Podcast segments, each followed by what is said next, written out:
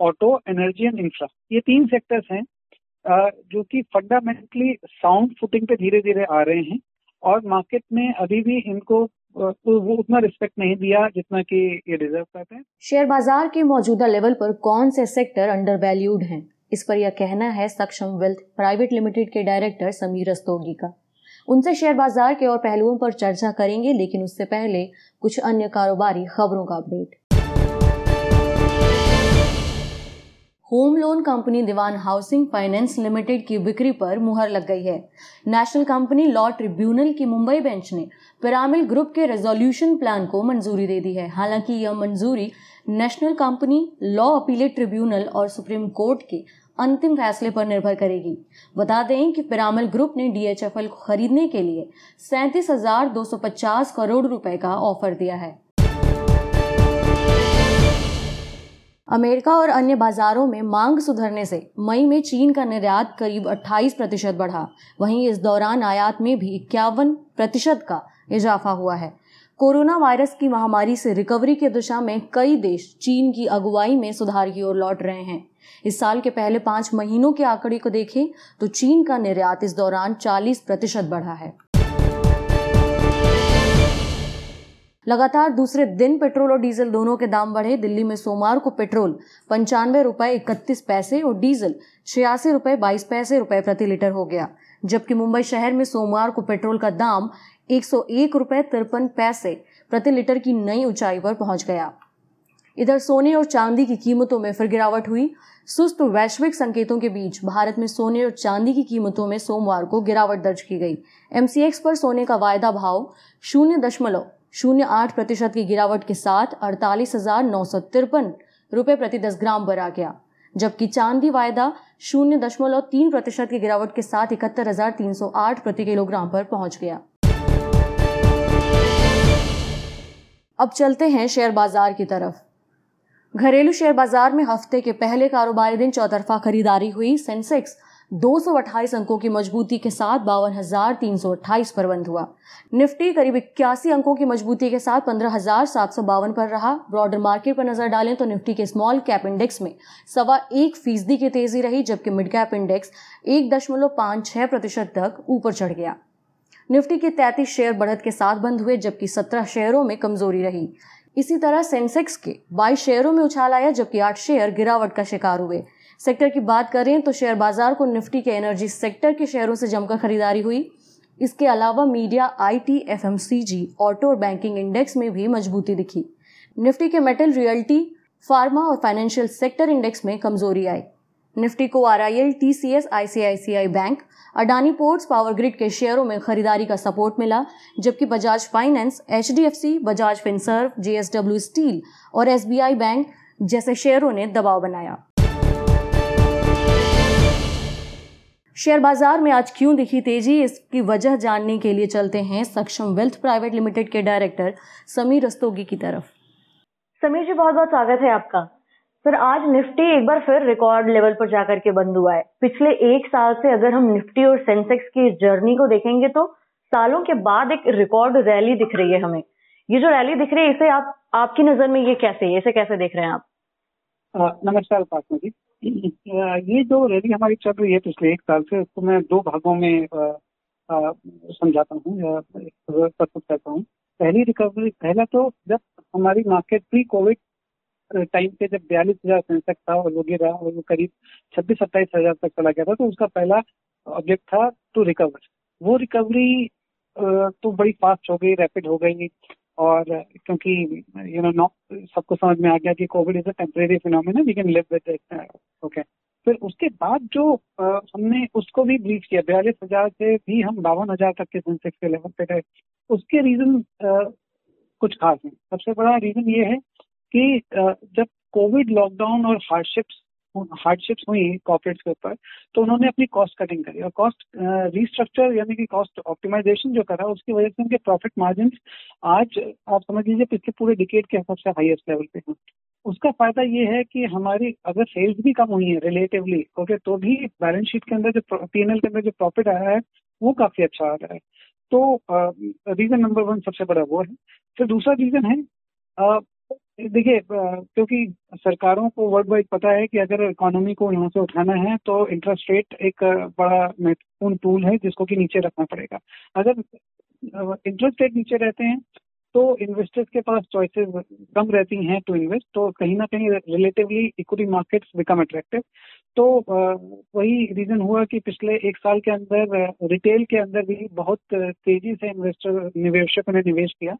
और उनका पार्टिसिपेशन अच्छा रहा और इसकी वजह से भी तेज़ी आई प्लस एफ़ आई तो नहीं तो ये मोमेंटम मुझे लगता है कि कंटिन्यू रह सकता है अभी तो कोई ऐसा आसार नहीं दिख रहा कि टूटेगा क्यों। स्पीड ब्रेकर ज़रूर आएँगे बट मोमेंटम टूटता नज़र नहीं आ रहा। जी आ, सर आपने कहा कि यहाँ से ये मोमेंटम टूटता हुआ भी नहीं नज़र आ रहा है। आप कुछ एक फिक्स टाइम के बाद आप अपने ओपिनियन में क्या निफ्टी और सेंसेक्स के लिए एक लेवल देख रहे हैं कोई टारगेट इसको भी मैं इस तरह से बोलूँगा उपासना जी की निफ्टी का लेवल एक चीज़ हो गया और सेक्टर्स कौन कौन से उसको ऊपर लेके जाएँगे वो दूसरी चीज़ होगी। जहाँ तक निफ्टी की मैं बात करूँगा मैं देखिए शॉर्ट टर्म प्लेयर नहीं हूँ मैं अगले दो महीने तीन महीने की मैं नहीं कह सकता। आ, लेकिन मुझे आ, लगता है कि अगले तीन साल के तीन से पाँच साल के अंदर निफ्टी हो या सेंसेक्स हो ये दोनों डबल होते नज़र आ रहे हैं। तीन से पाँच साल उससे पहले मेरे को कुछ भी स्पीड ब्रेकर जैसा मैंने कहा आ सकते हैं। जी। सर, बाज़ार के इस लेवल पर अभी ऐसे कौन से सेक्टर आपको नज़र आ रहे हैं जो अभी भी अंडर वैल्यूड बने हुए हैं? अगर हम कहें कि फंडा ओके हम मेरे को जो लगता है, मेरे को लगता है कि ऑटो एनर्जी एंड इंफ्रा ये तीन सेक्टर्स हैं जो कि फंडामेंटली साउंड फुटिंग पे धीरे धीरे आ रहे हैं और मार्केट ने अभी भी इनको वो उतना रिस्पेक्ट नहीं दिया जितना कि ये डिजर्व करते हैं। तो यहाँ पे आने वाले टाइम में अच्छा ग्रोथ दिख सकता है और ये रिलेटिवली अंडर वैल्यूड थी जी सर जैसा आपने एनर्जी सेक्टर को भी अभी इंक्लूड किया है अपने इन तीन सेक्टर्स में पिछले कुछ दिनों से हम देख रहे हैं एनर्जी सेक्टर भी कुछ से अच्छी तेज़ी दिखा रहा है। इस सेक्टर के कौन से स्टॉक आपको अच्छे लग रहे हैं? इसमें हम देखें अगर हम ऑयल प्ले की देखें जैसे ऑयल में तेज़ी आ रही है तो ऑयल प्ले में इंडियन ऑयल जो कि मार्केट लीडर है वो मुझे ठीक लगता है। पावर ग्रिड मुझे वैल्यूएशन वाइज ठीक लगता है। मेरे को टाटा पावर भी अच्छा लगता है तो ये ये तीनों कंसिडर करे जा सकते हैं। जी। आ, सर इन स्टॉक जैसा कि मैंने कहा पिछले कुछ दिनों से इनमें तेज़ी ऑलरेडी दिखाई दे रही है तो क्या अब ये कुछ परसेंट तक ऊपर चढ़ चुके हैं? क्या उस लेवल पर हमें एंट्री लेनी चाहिए या फिर इन्हें एक डिप के लिए बाय ऑन डिप के लिए स्ट्रैटेजी रखने की सलाह देंगे आप?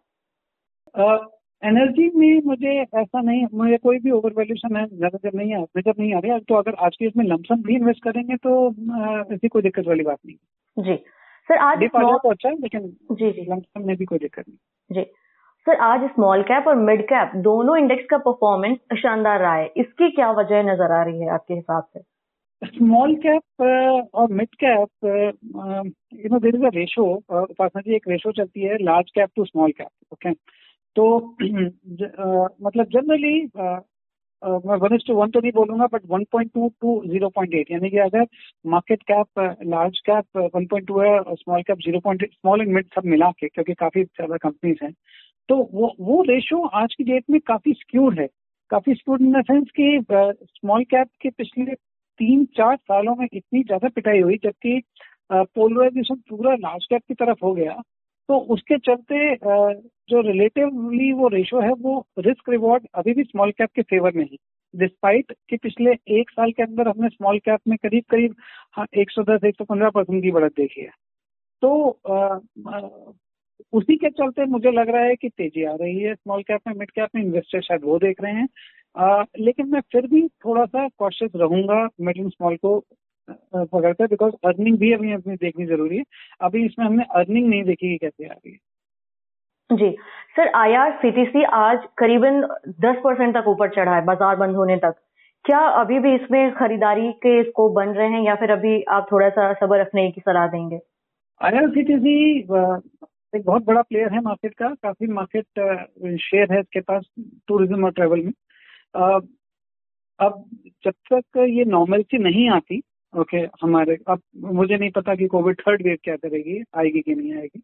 ओके तब तक तो थोड़ा सा कॉशियस रह सकते हैं, लेकिन अगर हाँ हमें ये कन्विक्शन आ गई है कि अब ये कोविड टू हो गया कोविड थ्री आएगा कोविड फोर आएगा, लेकिन लाइफ चलती रहेगी तो ये एक अच्छा स्टॉक है। अभी भी इस करंट वैल्यूएशन में डिस्पाइट के दस परसेंट मार्केट आज वो शेयर चढ़ा है वैल्यूएशन इतनी खराब नहीं है, उसका पोटेंशियल फ्यूचर में काफ़ी है। जी सर लॉन्ग टर्म के लिए आएँगे ये शॉर्ट टर्म के लिए हिसाब से ना देखें इसको। जी। सर वॉलेटिलिटी इंडेक्स पर एक बार हम नज़र डालें तो ये फिफ्टीन पॉइंट फाइव सिक्स पर आ गया है। यह लेवल इससे पहले पिछले साल फरवरी में रहा था। ये जो विक्स का इतना लो लेवल पर पहुँचना है इसे आप कैसे देख रहे हैं? एक्चुअली ये फरवरी में माना कि पंद्रह के आसपास था बट अगर आप जनवरी 2020 के लेवल देखें तो ये साढ़े दस भी था। ओके तो इससे नीचे भी गया। और ये पंद्रह का लेवल बहुत ज़्यादा रिस्की लेवल नहीं है मेरे हिसाब से। अगर हम थोड़ा सा लॉन्ग टर्म विक्स का ट्रैक रिकॉर्ड देखें तो 2015 से लेकर 2018-19 तक भी ये करीब 15-16 के रेंज में ही रहा है एवरेज तो बहुत ज़्यादा मेरे को इसमें अभी इसकी वजह से रिस्क नज़र नहीं आ रहा। है हाँ लेकिन ये ज़रूर है कि इसके चांसेस हैं और नीचे जाने के, क्योंकि कंप्लेसेंसी तो बढ़ रही है। इन्वेस्ट निवेशकों के अंदर मतलब जो मेरे को आसपास पढ़ने में नज़र आता है देखने सुनने में आता है, वो ये है कि इन्वेस्टर्स को लगता है कि मार्केट कभी गिर नहीं सकती और गिरेगी तो बस थोड़ा बहुत पाँच छह परसेंट गिर जाएगी, आठ परसेंट गिर जाएगी। जबकि ट्रैक रिकॉर्ड ये बताता है कि वो मीन से थर्टी परसेंट अप या डाउन होती रही है ऑन एनुअल बेसिस जो कि हम स्टैंडर्ड डेविएशन बोलते हैं। काफ़ी टाइम से दिखा नहीं है तो निवेशकों में कंप्लेसेंसी काफ़ी है और कहीं ना कहीं ये विक्स चौंकाएगा। जी। सर अनलॉकिंग की शुरुआत होती दिख रही है अब हमें। क्या एक बार फिर पोर्टफोलियो को रीबैलेंस करने की ज़रूरत नज़र आ रही है? और अगर हाँ तो किन सेक्टर को अब हमें अपने पोर्टफोलियो में शामिल करना चाहिए? ऑटो और कंज्यूमर ड्यूरेबल ओके ये आ, मुझे लगता है कि इम्पोर्टेंट सेक्टर्स हैं क्योंकि कंज्यूमर ड्यूरेबल की डिमांड डेफिनेटली आएगी जब ये नॉर्मल सी आएगी, लोग वापस you know they will open their purses और खर्च करेंगे, क्योंकि काफ़ी टाइम से इसमें खर्चा नहीं हुआ है। ऑटो भी नॉर्मल सी की तरफ़ आएगा, ये स्टॉक्स अभी अंडर वैल्यूड हैं manufacturing as a total sector क्योंकि गवर्नमेंट की पीएलआई स्कीम अल्टीमेटली प्ले करेगी, वो अच्छा है। रियलिटी इंफ्रा ये भी दोनों सेक्टर्स अच्छे हैं। तो auto manufacturing infra realty consumer durable जी। सर ब्रेंट क्रूड एक बार फिर से ऊपर बढ़ रहा है ग्लोबल डिमांड की वजह से। सेवेंटी टू डॉलर पर बैरल के पार पहुँच गया है। क्या ये ग्लोबल डिमांड में पॉसिबल रिकवरी को देखते हुए इसमें और कितनी तेज़ी आ सकती है? तो इसका हमें स्ट्रक्चरल रीजन समझना पड़ेगा कि ये प्राइस ऊपर क्यों जा रहा है। पहुँचने के लिए आप अगर फिगर की बात करें कि क्या सौ पहुँच सकता है, मुझे लगता है हाँ सौ भी पहुँच सकता है। स्ट्रक्चरल रीजन ये है कि 2015 से ऑयल के प्राइसेस नीचे जाते गए। जिसकी वजह से इसका जो रिफाइनिंग प्रोसेस है और जो कंपनीज़ अपना रिफाइनिंग रिफाइनिंग चला रही थी उनका बिज़नेस अनसस्टेनेबल हो गया। तो काफ़ी ऐसी रिफाइनरीज हैं जो कि चाहे वो मेनली तो वैसे यूएस के अंदर बनी हुई है, जो कि शेल गैस कंपनीज़ हैं, वो वहाँ पे रिफाइनरीज बंद हो चुकी हैं। अब स्टेटिस्टिकली अगर 2015 के अंदर हम 100 की प्रोडक्शन करते थे ऑयल का तो अभी हम सिर्फ़ 70 परसेंट उसका प्रोड्यूस कर पा रहे हैं। तो जो 30 परसेंट का डेफिसिट हो गया, जबकि ऑयल का डिमांड धीरे धीरे ऊपर ही जा रहा है तो जो 30 परसेंट का डेफिसिट है, जैसे ही आपका ये एयरलाइंस नॉर्मल होंगी और इंटरनेशनल ट्रेवल और यू नो ये सब नॉर्मल होगा तो आप देखेंगे कि they will be a demand and supply mismatch okay और कोई तरीका नहीं है कि आप जो बंद हुई रिफाइनरीज हैं और ऑयल फ़ील्ड हैं, उनमें से ऑयल निकालना एकदम से शुरू कर दें। वो बहुत मुश्किल प्रोसेस होता है, बहुत कॉस्टली प्रोसेस होता है और यू नो स्टैटिस्टिकली तो ये प्रूवन ये ये ये हुआ है, ये ट्रैक रिकॉर्ड है कि सारा नया कैपिटल ईवी टेक्नोलॉजी उस पर जा रहा है, जो, या जो ऑल्टरनेट एनर्जी है उसकी तरफ़ जा रहा है। ऑयल एंड फॉसिल फ्यूल की तरफ़ नई इन्वेस्टमेंट नहीं हुई है। इसके लिए कोई बड़ा मुश्किल है कि हम नया ऑयल एकदम से प्रोड्यूस कर पाए। तो अगर नॉर्मल हमारी ऑयल के ऊपर डिपेंडेंसी अभी भी बहुत है तो ऑयल का प्राइस आगे काफ़ी रहता है। जी। समीर जी बहुत बहुत धन्यवाद आज हमारे साथ इस शो में जुड़ने के लिए और बहुत बाज़ार की बारीकियों को हमें अच्छे से समझाने के लिए। आपसे फिर मुलाकात होगी सर तब तक के लिए धन्यवाद। तो ये था आज का डेली बिज़नेस कास्ट जिसे आप सुन रहे थे अपनी साथी उपासना वर्मा के साथ। सुनते रहिए नव भारत गोल्ड। धन्यवाद।